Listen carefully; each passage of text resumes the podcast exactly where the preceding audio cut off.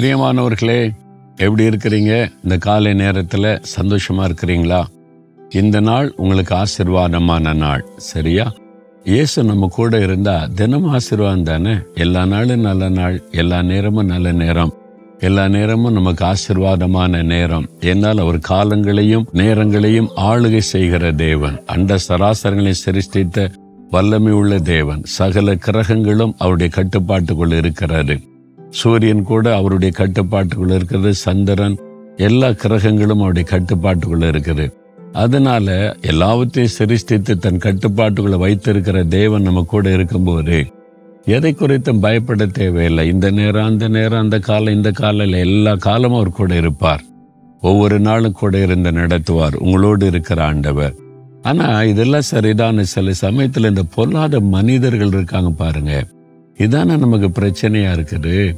அவங்க பேசுகிற பேச்சு சொல்ற சொல் அதுவும் இப்போ இந்த சோசியல் மீடியா வந்த பிறகு யார் வேணாலும் என்ன வேணாலும் பேசலாம்ல? கண்டதையும் பேசுகிறாங்க இல்லாத பொல்லாதெல்லாம் உண்மை மாதிரி பேசி ரொம்ப டிஸ்டர்ப் பண்ணுறாங்க அது மாதிரி கலங்கி இருக்கிறீங்களா?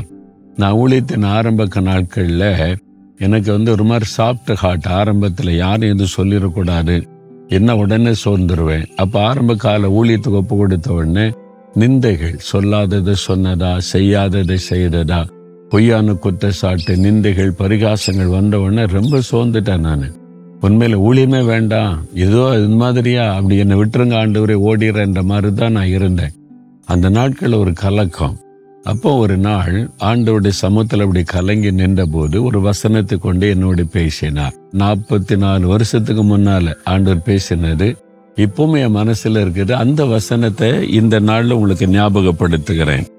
ஏசாய ஐம்பத்தி ஓராம் அதிகாரம் ஏழாம் வசனம் மனுஷரின் நிந்தைக்கு பயப்படாமலும் அவர்கள் தூஷணங்களால் கலங்காமலும் இருங்கள். மனுஷருடைய நிந்தைக்கு நீங்க பயப்படாமலும் அவர்கள் தூஷணங்களால் கலங்காமலும் இருங்கள். இப்படிதான் இது கொண்டு ஆண்டவர் பேசினார். அதன் பிறகு அடிக்கடி இந்த வசனத்தை கொண்டு ஆண்டவர் என்று பேசி தேற்றி கொண்டே இருப்பார். நான் என்ன சொன்ன ஆரம்பத்துல? மனுஷர்கள் அப்படிதான் இருப்பாங்க. பொய்யானதை பேசி அதில் சந்தோஷப்படுற ஒரு கூட்டம் இருக்கிறாங்க. மற்றவங்களை காயப்படுத்தி மகிழ்ச்சி அடைகிற ஒரு கூட்டம் இருக்கிறாங்க. மற்றவங்களை திட்டி திட்டி அதில் ஆதாயம் தேடுகிற ஒரு கூட்ட மக்கள் இருப்பாங்க. அது ஒரு சிறு கூட்டம். அது அவங்களுடைய சுபாவம் அதுதான். அதனால அதை குறித்து ஒன்று கலங்காதங்க பயப்படாதங்கன்னு நான் சொன்னார். அதனால இப்போ வந்து அது மாதிரி கலக்கம் அதெல்லாம் எனக்கு வருவதே இல்லை. யார் என்ன பேசினாலும் எழுதினாலும் சொன்னாலும் இருதயத்துல பயமும் வருவதில்லை கலக்கமும் வருவதில்லை. இந்த வசனம் தான் என்னை தேற்றினது. இந்த வசனம் தான் அதுல என்னை பலப்படுத்தினது. நீங்க அடிக்கடி சோர்ந்து போயிடுறீங்களா? வேலை செய்யற இடத்துல படிக்கிற இடத்துல வசிக்கிற இடத்துல இவங்க இப்படி பேசிடுறாங்க அவங்க அப்படி பேசிடுறாங்க. ஊழியம் செய்யற இடத்துல இப்படியெல்லாம் இல்லாத பொல்லாத பேசுறாங்க. என்னது அப்படின்னு கலங்குறீங்களா? ஆண்டவர் உங்களை பலப்படுத்த தான் இந்த வசனத்தை தருகிறார். மனுஷருடைய நிந்தைக்கு பயப்படாத. அவள் தூஷணங்களால் நீ கலங்காத. நீ எதுக்கு பயப்படணும் கலங்கணும்? நான் கூட இருக்கிறேன்ல அப்படின்னு சொல்றார். என்ன இயேசு இதெல்லாம் சந்தித்து இருக்கிறார் அவரை தூசிச்சாங்க பரிகாசம் பண்ணாங்க.